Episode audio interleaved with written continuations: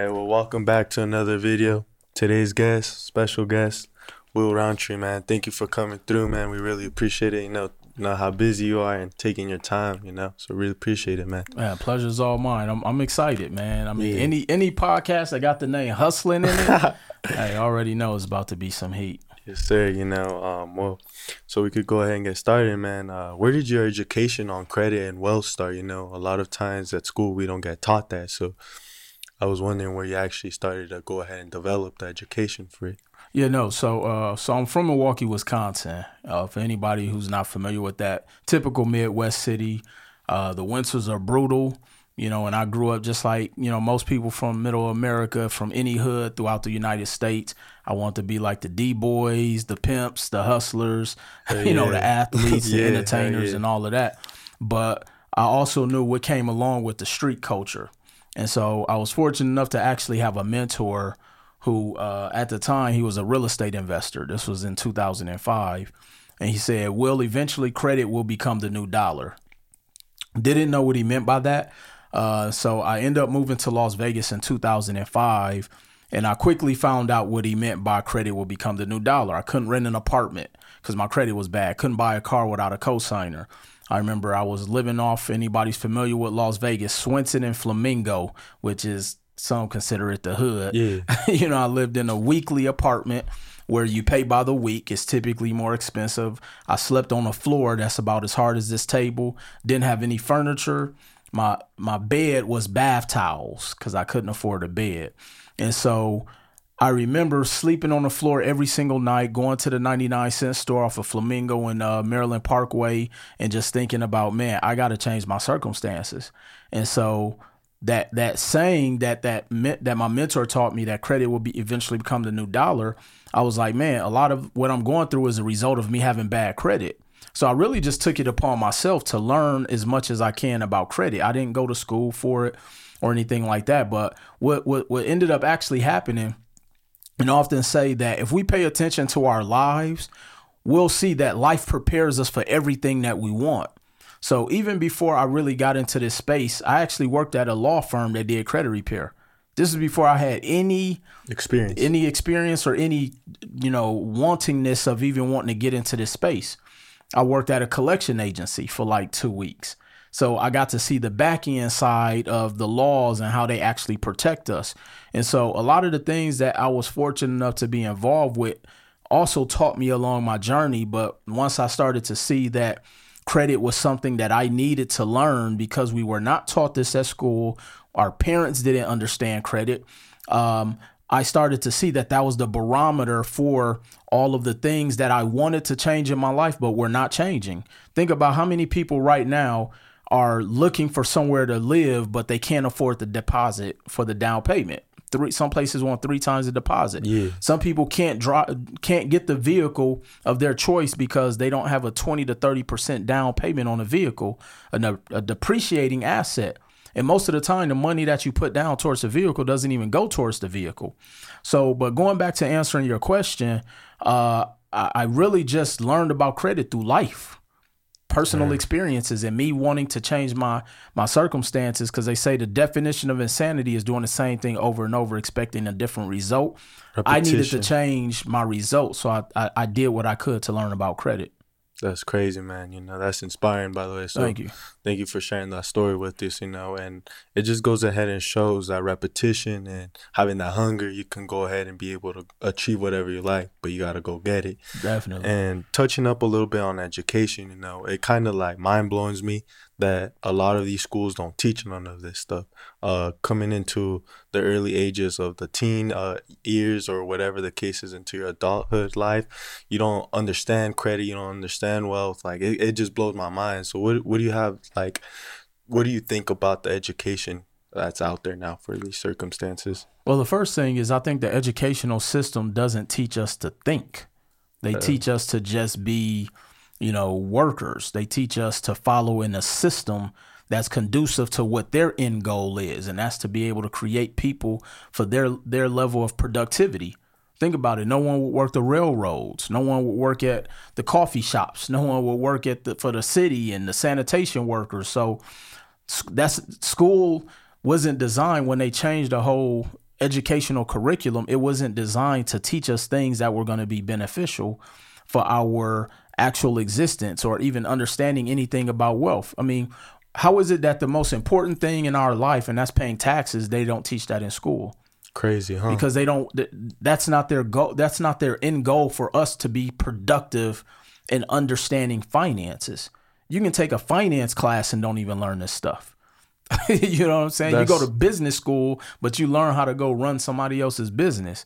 And so school isn't designed to teach us those things. That's why, you know, there's a quote that says, I never let schooling get in the way of my education. So, yes, you have formal school, but unfortunately, most people statistically, by the time they graduate school, whether it's high school or they graduate and get a master's or PhD, less less than you know 20% of people ever pick up a book and learn something outside of what they're specialized in. So to understand credit and why they don't teach it because it's a system that wasn't designed for us to really be able to learn. It was a system that was designed for them to be able to get the upper hand on us. You know think about it. When the the, the more the we the less we know about how money and credit works the more banks make they can charge us an interest. They can, mm. you know, finesse us in in in in the payday loan, you know, racketeering. They, I mean, so all of these different things that we haven't been educated on is because it's a system that is going to benefit the the powers that be. So why would they want us to learn about these things? They don't. They make it like a puzzle, huh? They make it hard to read. Absolutely. So it's absolutely. it's crazy how they they can go ahead and finesse a system like that, you know. Um, and I feel like that what conditions a lot of people to not know about investing. So instead, they go ahead and buy the Gucci, the Fendi, the Louis. And how do you feel of people that haven't learned about investing and haven't been able to go ahead and gra- grasp on the part of investing out there? Yeah, so I can remember when I was in um, this was around 2003 and I had joined a network marketing organization and the thing that enticed me was the lifestyle. Damn. The, the the the Gucci wasn't as popular back in 2003, but the cars, the houses, the vacation, the money, the tailored suits. And so it's it's fine that we are enamored by the lifestyle. But the unfortunate part is is that we don't understand that most of the successful people who have those things they don't pay for that. They have assets that pay for that stuff. The so the the the lifestyle, the Gucci, the clothes, the cars, those are the distractions to keep poor people poor. Damn. You know, why do you think Gucci doesn't advertise? Why you think like all of these companies and conglomerates they don't advertise to wealthy people. They appeal to poor people. But understanding that wealthy people understand have learned the cheat code in life, as I like to call it, is by creating assets. And you create assets by learning how to invest. But I often say too, Isaac, that investing is really fifth grade math. It's just that we've been conditioned that dissecting a frog is more important than understanding decimals. Because hmm. fifth grade math is really multiplication, addition, subtraction, division, fractions, you know, decimals, commas. And when you understand, okay, I have uh, this investment and it's going to cost me a hundred thousand dollars. I have to invest invest X amount of dollars. Now we assume we have to come up with the entire hundred thousand. No, you don't have to. So I can actually go and and borrow the money to invest in this asset that's going to make me money to not only pay the debt from the credit I use to invest in that, but then also give me a return on investment. And then I'll take, the, then this investment is going to appreciate in value, which means over time is going to be worth even more money. But because we want to have the Gucci now, as opposed to waiting till the appreciation of his of this investment in two to three years that the uh, the investment can buy all the Gucci and the Louis and the Prada you wanted to buy, but we've been conditioned with the distractions of looking rich as opposed to actually building riches. So that's why investing is not sexy enough to people. It, it takes too long. So investing is too many numbers. It's too complicated. We don't understand the basics of, you know, uh, for every dollar you wanted to make at least two dollars. But because we've went to school and they've told us to go to school, get good grades to get a good job, we don't even understand the concept of trading time for dollars will never put you ahead. I mean, who says that I'm worth ten dollars an hour? Yeah. Why can't I be? You know, who says that six uh, six figures or a hundred thousand a year is the barometer? Why not six figures a month? But we haven't even been put in a in a system to teach us to think outside of what they've conditioned us to do. And this is why going back to the educational system is they don't teach us how to think. They want us to be, you know, Yeah, they want systematic to, or fall in line in the system that they've created that's conducive so that they can make the money. Yeah, definitely. And I feel like uh, touching up on how we've been conditioned to do a lot of that stuff, we got to go ahead and break that puzzle, you know, and make it out of rhythm so we can go ahead and eventually achieve the end goal and not with the distractions, you know. Absolutely. And we just have to stay disciplined to look forward at the end goal. Uh, could you touch up a little bit on creative uh, uh, investing and uh, like as far as a little bit of the creative financing? Oh world? yeah, man, that's that's one of my favorite things. So I can remember listening to a video with uh, Robert Kiyosaki.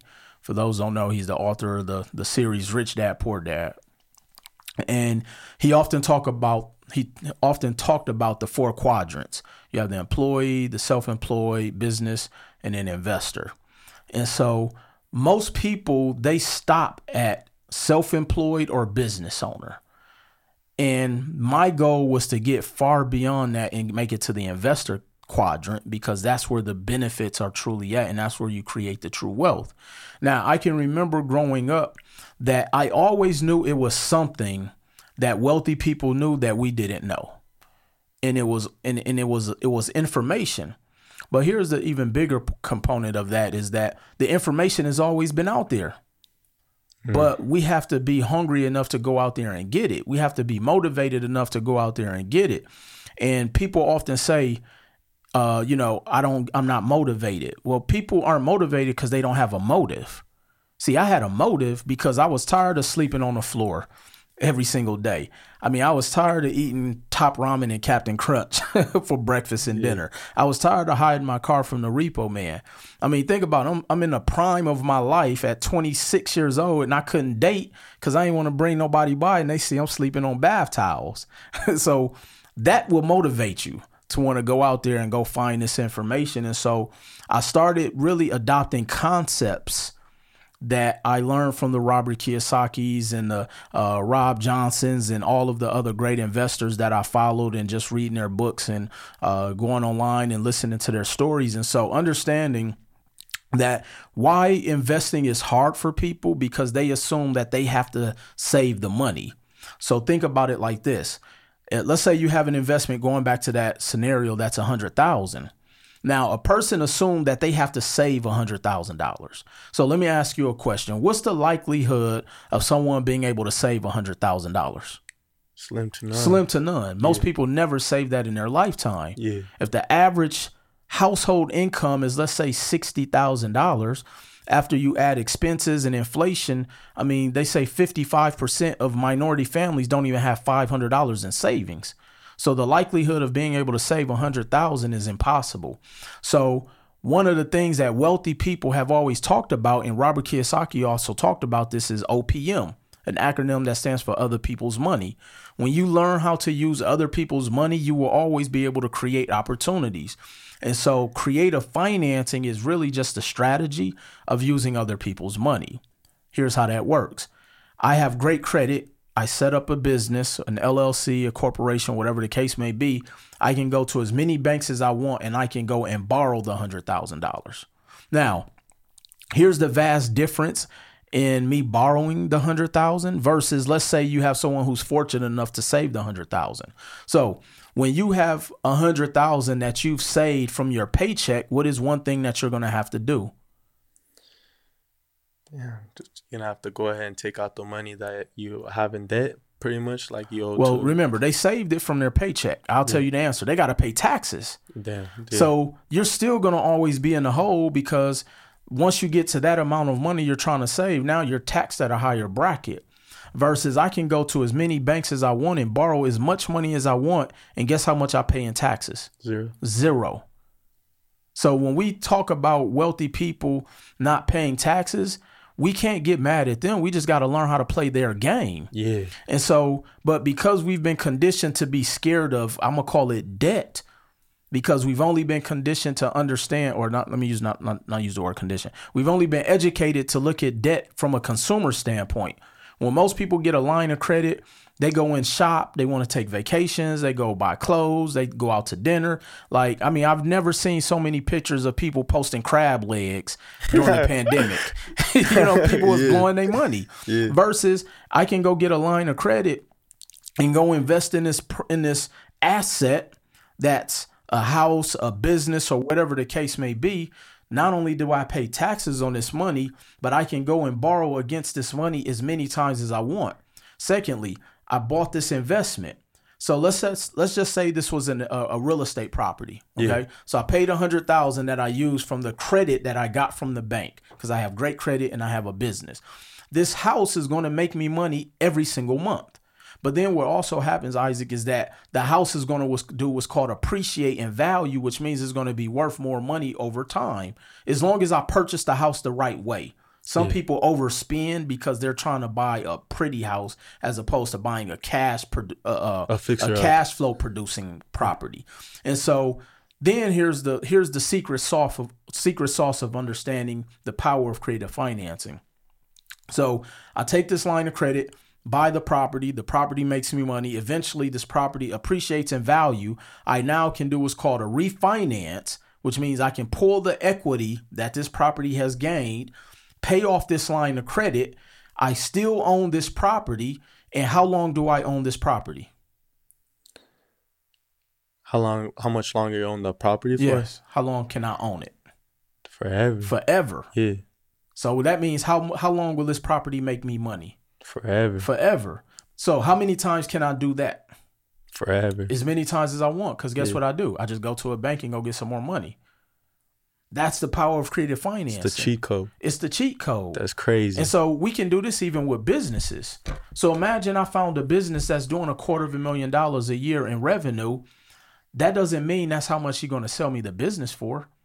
And even if that was the case, I would go get a line of credit, buy the business, and now I purchased cash flow. The business is already making money Passive income. passive income. I call it sleep sitting on the beach drinking out of a coconut. Because whether I'm in Tulum or Brazil or Australia or the DR, I'm making money every single month. Hell yeah. And guess how much all of those investments cost me out of my personal pocket? Zero dollars. Nothing. Because I got the money from the bank. So that's a what we call creative financing because I creatively came up with the money it took to invest or make that purchase.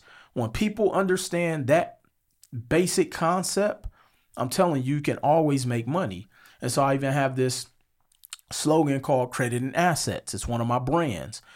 As long as I have great credit, I can always go and purchase assets. And my goal is to accumulate and amass assets to where that's what generational wealth is. If you ask the average person what generational wealth is, they're going to give you some breakdown that doesn't even make sense. Their kids' kids, huh? But they don't even know what that means. Yeah. Here's why because their great grandparents didn't leave them nothing. Mhm. But to break down in layman's terms, what is generational wealth? Money that can last forever. As long as you own businesses, uh, real estate, things that always appreciate and make you money, how long can you own them? Forever. Forever. That's generational wealth. And I did all of that using creative financing, which is really just debt. I leverage debt to create assets. I really want to thank you. And I want to thank you because that's something that I've never learned, you know, and it mind blows me that you basically broke down a cheat code right in front of me, you know, and it motivates me to go ahead and be able to take that step to go ahead and go ahead and get that line of credit or whatever the case is. Because a lot of times we're quick to go ahead and, like you said in one of your videos, go purchase all of this fancy stuff, but scared to go ahead and start uh, your own business So go ahead and start. That was one of my favorite videos, by the way. I know. appreciate that. No, it's true, man. I know people who will go into debt to buy a car versus to go into debt to start a business. It's crazy. You know what I'm saying? That's crazy, you know. So, it's yeah. it's part of that first uh, step and taking that risk. You know, you Hundred percent. you took it, so man. I mean, it's it's inspiring for Thank sure, you, man. Thank you. Um, my my next question is how do you go ahead and dodge a nine to five? I hear this question all over the part of the world. You know, uh, people always trying to go ahead and think of ideas but don't follow through. You know, how do you actually dodge a nine to five? So I often like to tell people I can remember when I graduated high school, I didn't know what I wanted to do. Mm. And I was a, a semi A B student. And I didn't want to go to college. College was school was boring to me. It didn't challenge me. I thought about joining the military. Like you name it, I I was like, let me try this. So uh I took about a semester off. I eventually went to technical school started to learn about computers because this was around the time when like computers was about to be the new wave. So I started studying like computer programming. And I remember being in my economics class and finding out that this route that they told us was the American dream wasn't going to help me make a lot of money. Because I knew at a young age I wanted to make a lot of money. And so I eventually dropped out of college. So dropped out of college. I started working for a, a company, was there, and I thought I was going to retire there ultimately didn't retire there because the company went out of business. Now, why am I sharing this story? I'm sharing this story because that's most people's life. You know, you don't know what you want to do out of college. Most people go into a field that their parents told them, hey, you, you should be an engineer, you should be a doctor. We chase careers where we think we're going to make a lot of money. But a lot of people, unfortunately, don't even understand that most of the careers we go into won't even cover and service the debt on the student loans that it took for us to get that career. That's crazy. it's real crazy. And so understanding it as I started to learn all of those things, you know, I bumped into I stumbled into entrepreneurship, I often say. But one of the many lessons that I've learned in entrepreneurship, and as you mentioned, people wanting to get away from their nine to five, I'm actually one that has a different mindset. I think you should keep your nine to five as long as you can. Mm. And here's why. For one, most people start a business, and the reason they can't make it, statistically, nine out of 10 businesses fail, is because they don't have the money to sustain the longevity to go through the failures to see what works and doesn't work in business. Like, if you're, think about it like this. Imagine if you went to the hospital and your doctor was fresh out of high school and he was like okay i know you need o- open heart surgery isaac. This is my first day. I didn't go to school for this but i'm going to try to operate on you. How comfortable would you feel? I'd be scared. That's how most people run their businesses. Wow think about it. What experience do they have? Zero. Zero. So they're trying to go into something they have no concept of. They just they just know, hey, I can bake really good cakes, so let me open a restaurant. They know nothing about accounting. They know nothing about taxes, hiring, firing, HR, compliance, uh, uh, inventory. Like they have no experience in all of that. But see, here's what a job affords you when you look at it as like a paid internship. When I was working my nine to five, as I was looking on my exit strategy, and I call it a strategy because I did it you know, I was very calculated when I left corporate America. First of all, I looked at the interworkings of a business and saw what worked and what didn't work. Secondly, the money I was making on my job helped me to finance my business. See, a lot of people go into entrepreneurship, quit their job, then they can't even afford a $500 website because they have they no income no coming income. in. You know, and often tell people before you leave your job, go get a customer first. Mm. Like, why would I go and start a business and quit my job and I have nobody that I know that's going to pay me? Because you're going to run out of friends and family members that are su- going to support your business, if they even support your business. And so we have to understand that a lot of times that job is, and I don't, I'm not going to use the word safety net, but it's that paid internship and often tell people you really shouldn't quit your job until your your passive income exceeds your expenses by two to three times. And here's the other thing. You even though you may want to start a business, there's other investments you can make to help you to expedite getting that passive income. I can invest in real estate, I can invest in other businesses. And so because once you know the odds, statistically 9 out of 10 businesses fail. So why would I go uh, why would I go against the odds that have never been defied as long as that statistic has been available? Why not put myself in the best position to to to to exceed those odds by making sure that I'm not quitting a job that is financing my business and my household? So these are all of the reasons why a lot of people fail in business. So I'm never one that tell people to quit their job or that a job is this and that and a nine to five is whack. No, use your job to fund your business. And then as you start learning how to leverage credit and creative financing, then you can get lines of credit to to build your your marketing team, to get your supplies, your inventory, and then get customers. And then once you get some customers, then you can start to revisit. Okay, I've been doing this long enough now. I'm in position. My business is stable. I'm making money. Now maybe it's time. Maybe I start to cut my hours. Like I'll even tell you my story. I think the statute of limitations are up. I took a leave of absence before I quit. Damn. you know what I'm saying? Because Yeah. I had to make sure this worked. So I took a leave of absence and I'm like, okay, I've sustained to be able to make enough money X amount of times. So so yeah, so a lot of times people just don't have a plan because who, who's teaching them about business? Nobody. Nobody. So we have to understand that information is so important, not just the free YouTube video. Sometimes you may have to pay for that information because the information you get for free, it is what it is. It's free. But if I want to be a specialized, if I want to get specialized information, excuse me, on the strategy on how to to to grow as a business owner or entrepreneur, yeah, it may cost me some money. I may need my money I'm making from my job to invest to get that information. I may I need to have my job so I can s- show income so I can get a line of credit. Yeah. So it's so many different benefits, but most people just we just jump out the window because it looks cool. Look, I wrote a book called Full Time CEO, the shit they don't tell you. Cause they don't tell you that entrepreneurship is not easy. It's not, it's like it's lonely. You're gonna lose money, you're gonna lose friends, you may lose a relationship, your your your husband may leave you, your wife may leave you, your kids may hate you, like your family member gonna think you a, a, scam artist because you're going on this journey that nobody else is willing to go on. You know what I'm saying? So yeah. before you fully jump out the window, man, keep that job as long as you can to to help to sustain you is what I often tell people. Damn, man, you couldn't put that in better words, man. So y'all heard it here. Do not dodge your nine to five. Keep that for sure. You know that's gonna be your primary source. And uh, like going back into the knowledge, you know, going ahead and paying for that information and paying for that knowledge. Knowledge is valuable, right? So it's important to be able to go ahead and get a hand on that knowledge. So I do really think that people should be investing into going ahead and getting that knowledge. Well, let me Um, correct you. The knowledge and information is powerful when applied Mm. because most people don't apply it. Like I know people who will say when it comes to weight loss, they can tell you every single every single strategy to lose weight, but they don't apply it themselves. So it's a lot of people who can tell you all of the wealth concepts.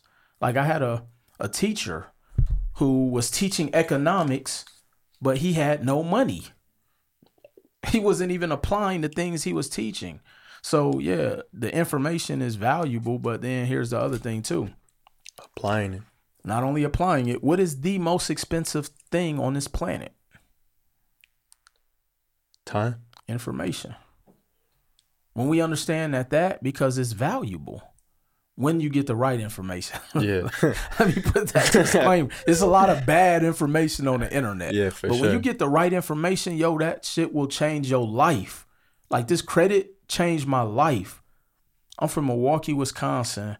I grew up on 47th and Hampton. I was told by the time I was 21 I'd be dead or in jail. And I moved to Las Vegas. I borrowed $500. I remember moving to Las Vegas on a one-way ticket. I had a garbage bag with my clothes in it. I remember putting my putting the garbage bag up in the where the luggage go. A, a black garbage bag. People thought I was crazy. I moved to Las Vegas chasing my dreams, failed multiple times, became homeless, lost everything several times. But because I was motivated, because I had a motive enough to go and get the information, invest in information, I was willing to fail my way to success. Information changed my life Damn. but I was willing to apply it by any means necessary. And I didn't let anybody or anything stop me from getting to my common goal. There was no party that was interesting enough for me to want to go to to derail me from my dreams. There was no uh, date that I that that that somebody could entice me to come on that was more important than my goals and dreams. There was no TV show, there was no vacation. None of those things mattered because I knew what my end goal was because the information told me if you focus on doing and executing these things x amount of times, it's impossible to become to not become successful. But most people aren't willing to make that level of sacrifice. You gotta go ahead and be disciplined. It's, and, it's all discipline. And It's uh, all discipline. That's inspiration, man. Thank Like you. seriously, I, I really can't explain how much inspiring and motivation you have given me today. Like I really appreciate it. There's a big hot topic out here. You already know on the economy and how we already entered a recession. And uh how, how what's your predicament with how this is going or how this is gonna go ahead and be going? You want you want my honest opinion? Yes, sir. Man, I'm waiting for the for the recession. I'm waiting for the crash. Because here's the thing. So I remember in 2005, uh, excuse me, 2007, during that that that reset. That's really what it is. It's called a reset. There were times I remember being at work on my computer and Ford stock, the stock for the company Ford, was at like 57 cents a share. And I didn't buy it. Hmm. But what that told me, Isaac, was that during the reset is when things go on sale and it gives everybody an opportunity to play and become wealthy. See, here's the thing when it comes to investing in anything, the goal is to buy low and sell high. But because we don't have the right information or we don't have the enough information or we don't put ourselves in position to get positioned to have the right information, we try to buy high to try to sell for higher. And then that's what happens when the economy resets. We get caught and jammed up because we've bought everything at the top of the market. So think about even with the housing bubble. If I could buy a house for 40,000 or 100,000 and it appreciates to 200, why wouldn't I buy it? But what happens is is we want to buy it at 200 and hope it goes to 5. But by the time we get it at 200, now the economy is resetting, so now we're caught at the top of the market, so then we lose everything. So so most wealthy people or most people who understand the concept of how money works, how the uh, economy works, how the the great reset works, we're waiting for things to go on sale. So when you look at it from going back to understanding the cash flow quadrant, when you're in the investor part of the quadrant, we're looking for everything to go on sale. When do things go on sale? In the middle of a dep- in a recession. Recession. And so you prepare up into that point. So think about it like this. We knew that this recession was looming in pretty much in 2021. The mm-hmm. signs were there. People have been talking about it. But here's what happened. There were so many distractions that people didn't prepare themselves. So during that time frame, I was telling all my mentees, all my clients, get access to as much money as possible. Creative financing is possible. So because now you're in a position, you have over a hundred thousand or two hundred thousand. I have clients who have a half a million dollars in credit. So now imagine being able to buy businesses and assets and homes and cars and all of these things that they can use to make money at pennies on a dollar. So now I can go buy that half a million dollar house at 30 cents on a dollar. Most of my real estate investment properties I buy at 40 cents on a dollar. So now as they continue to appreciate, I'm still making money because people got to live somewhere Yeah. and understanding and also break this down too and i'm not sure how old or uh, how old you are isaac but most people that are in their late 30s to early 40s so i'm dating myself. We've been through two recessions the recession of 07 and the recession taking place now. And we've been through one global pandemic. How many times have rents went down in the real estate market? Instead, they keep going up. they keep going up. Yeah. So why wouldn't we be positioned to be able to capitalize to invest and own something that's going to always make us money no matter what happens to the economy? Yeah, you damn right I'm waiting for the recession. but I'm not saying it from a place of being a capitalist and wanting to see people uh, um, in bad situations, But what I'm saying is, is that from a investor standpoint, this is where wealth is created. But this is also why I do my best to put out as much information and content and teaching people how to get prepared because I'll be also honest, I've been saying this for the past six years. Yeah. I have an acronym that stands for that's that's that's PPP, and it doesn't stand for the Paycheck Paycheck Protection Program. PPP stands for you want to be in position to have the power to purchase. I've been telling people for the past six years to get in position because when the economy resets itself, and it does every 10 to 15 years, you want to be in position to be able to get as much as you can on sale because I never want to be in a position where I could have got Ford stock for 57 cents at now where it's probably 19, 20, 30 dollars a share. I never want to be I never want to be in that position again to miss out on the opportunity cuz think about it, you don't have to be rich to buy something at 57 cents. You just got to have a little bit of money. And I could pull that money from my lines of credit. Ford is not going anywhere. I don't care if it got down to a negative cents. Ford was not shutting down. There was a lot of stocks. I remember it was another opportunity. XM Satellite, I had an opportunity to purchase that at like 30 some cents a share. Went up to like $7. I don't know where it's at now. So like we have to start understanding these trends and as I say concepts but we're so distracted because we want to look rich. Yeah. As opposed to doing the concepts it takes to actually become rich. So yeah, so the recession, most investors are understanding that this is a time for them to to add a zero to their net worth. Or for some, there are people who who have regular nine to fives who will be able to walk away from their nine to five because they're going to be able to take advantage of the opportunity of the reset. So instead of buying the Gucci, the Louis, be stacking that money because you, when the time comes around, you'll be able to go ahead and catch things on sale. Absolutely. I often tell people because let me not pretend like I'm just some like uh thrifty individual. I like yeah. nice stuff. No, definitely. I and like I jewelry. Yeah. I like Gucci, Prada, like you know whatever the whatever's the latest and greatest. But guess what? My assets pay for my lifestyle. So when I want to go buy a watch, I go buy a house because the rents from the house is going to pay for the watch. When I want to buy a car, I can. I'm in a position now. I can buy a vehicle, but that's because I can rent it out. So now I can drive a vehicle that most would consider their dream car for free because the people who rent the vehicle pay for the vehicle. And people like, you don't care about them driving and tearing it up. No, it's a car. I buy another one. Damn. you see yeah. what I'm saying? Yeah. So once we understand and adopt that mindset, yes, forego trying to look fly and getting dripped up or whatever the latest terms is for the next five years and focus on these concepts, I promise you, you'll be able to buy whatever you want. Future. And somebody else will pay for that. Your investments will pay for that. Your cash flow will pay for that. Your businesses will pay for that. Man, that's crazy. You know, like like I said, this is stuff that I never learned, and like I really appreciate you Absolutely. being able to spread all of this word, you know, because this is things that people need to go ahead and focus and be able to learn in the future. My next question is, how has social media been able to help you in your career?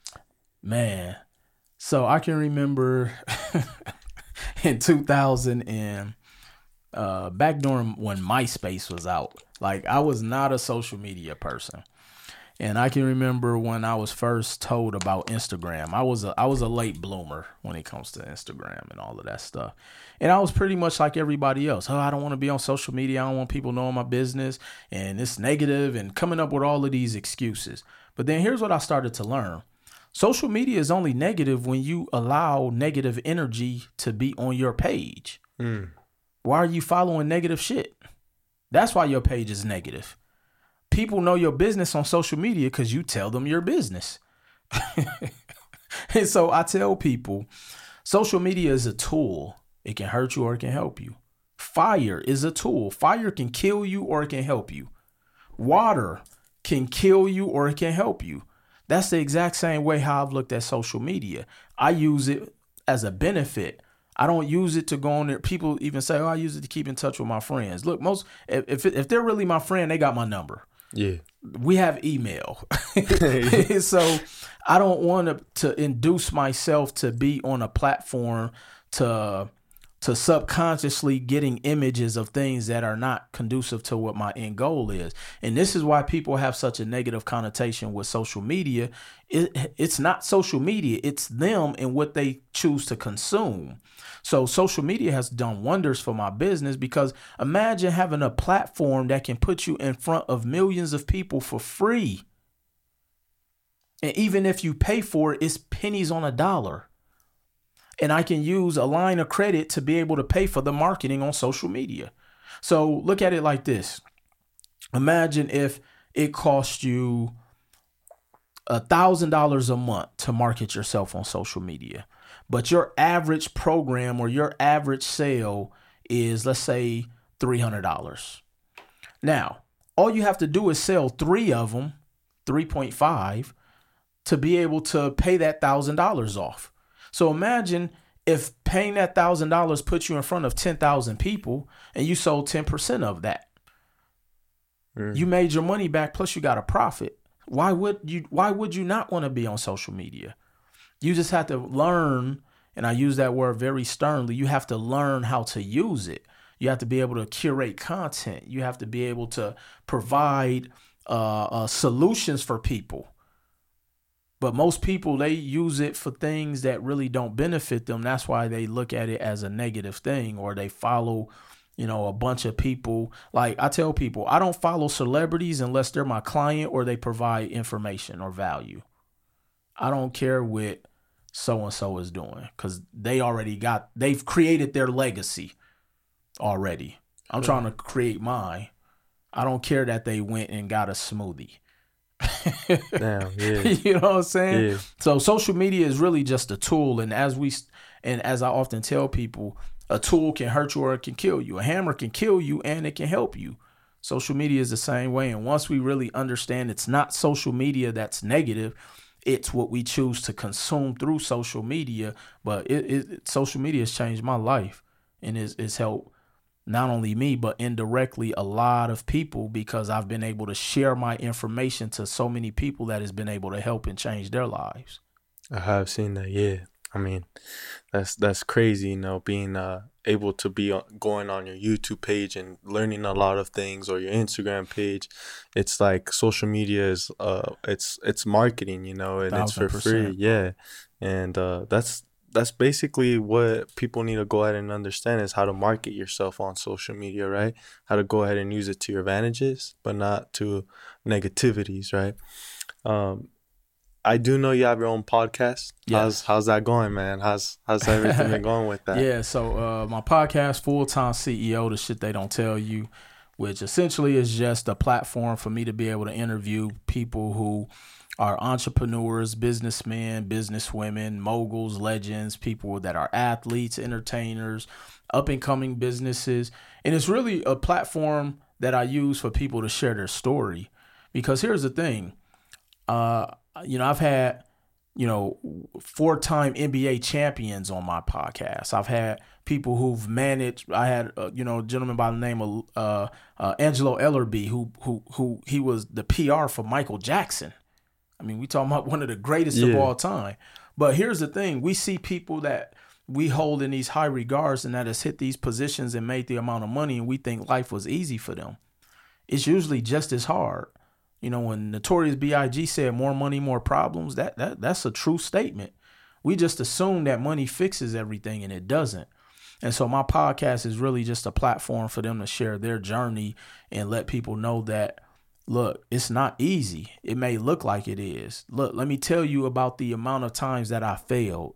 Let me tell you about the sleepless nights I've had. Let me tell you I've had to mortgage my house three times to be able to to to to chase my dream. Let me tell you how I've lost a marriage. Let me tell you how, you know, all of these different stories or or experiences that I talk that I often say that it took for them to get to that apex that we look at as success.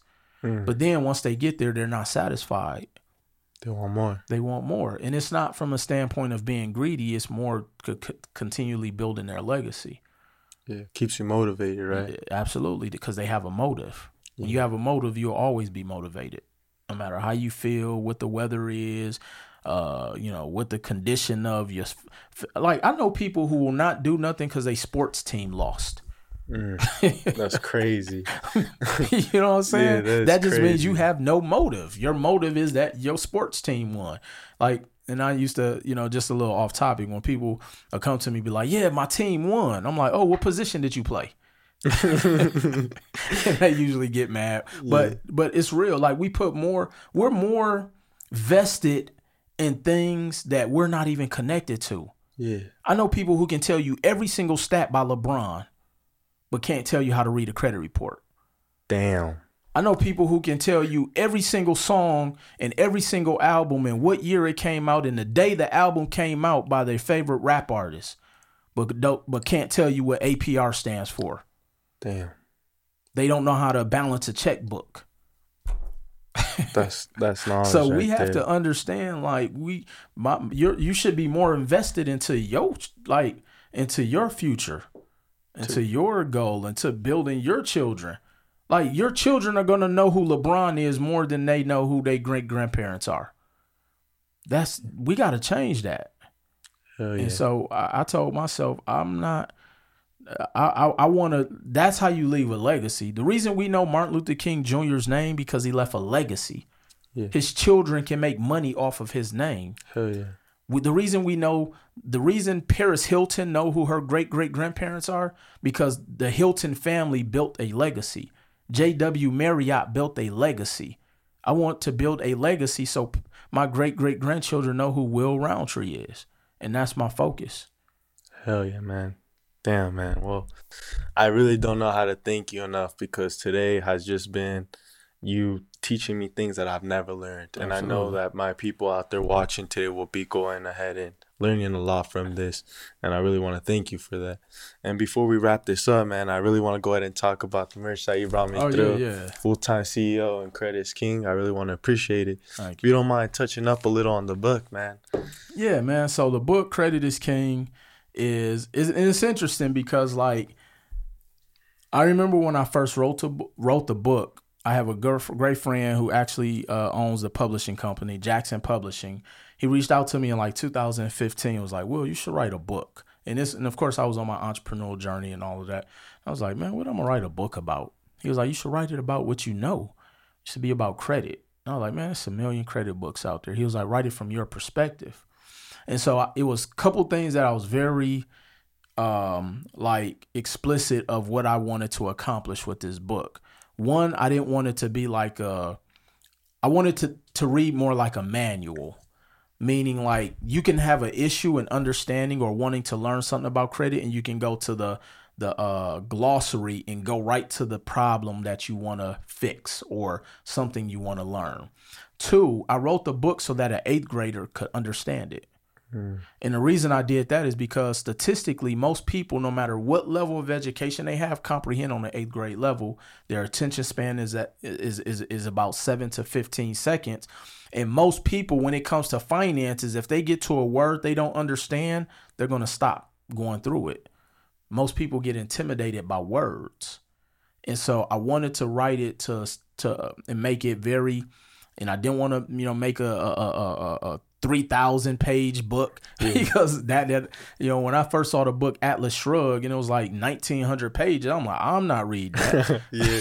you know what I'm saying? So if I think like that, I know other people do. So I was very uh, strategic in, in in how I wrote the book. The book is actually, I literally had no expectation of the book. I think the book is probably at almost hundred thousand copies uh, that I've sold worldwide. I can honestly say worldwide now because I've sold books, you know, just about in most uh, other countries throughout Congrats, the man. world. Thank you, man. And so, and, and and here's the thing: the book is trademark, is copywritten. The brand of the name, credit is king, is copywritten. And so, why was that important? That's now what's called my intellectual property. This is now an asset that my my future grandchildren will be able to eat off of the rest of their lives. Because if somebody even ever uses the word credit is king and go out there and sell it for a profit, they have to pay me. Yeah. And so, so yeah, so it's for me, it was bigger than the book. It was creating something that now pays me a royalty every single month, whether I do anything or not. And so that's the other thing that I really focus on trying to show a lot of my mentees and students and clients is that everything I do, I, I really make sure that it's I create an asset out of it. So even my brand full time CEO, I, I own the trademark to that. You know, all, all my company name, I own the trademark. Why is that important? Because I never go into anything that I'm attaching my name to, Isaac, thinking it's not going to be successful. So I don't care if I start a new business tomorrow or a new clothing line or a new brand and call it, you know, whatever, uh, uh credit our us. I'm going to trademark that yeah. because we don't know how popular that's going to be, and somebody may want to buy the rights to it, you know. And because I've license because I've trademarked most of my IP, which stands for intellectual property, I now can license it to you. So I've actually licensed my curriculum through Credit is King out to several universities. Damn, that's love too. Yeah. You know, that's crazy, man. And I gotta go ahead and read this, and I, well, I, those copies yeah, are for you. Thank man. you so, so much. I really appreciate it, and uh, thank you guys for joining us on this video today. Thank you, man. I really appreciate it. You know, I know how valuable your time is. And to y'all out there, stay disciplined, stay eyes on the prize, forget the distractions, keep going. And man, you taught me so much. So thank hey. you so much. And I you really forgot one important lesson you got to let them know. Yes, sir. They got to stay hustling, yes, man. Yes, sir. hey, man, I really appreciate it for calling that out. You know, Definitely. and you know, we were having that conversation. You, right, know, you got to hustle. You got to keep hustling. Don't stop. Take those risks. Step by step, you'll go ahead and get there just go ahead and put the distractions away, man. So I really appreciate it, man. Thank you, Thank man. You. The Thank pleasure you. was all mine. Thank you. So, y'all have a good one. Peace. Hey, bro, I really appreciate you.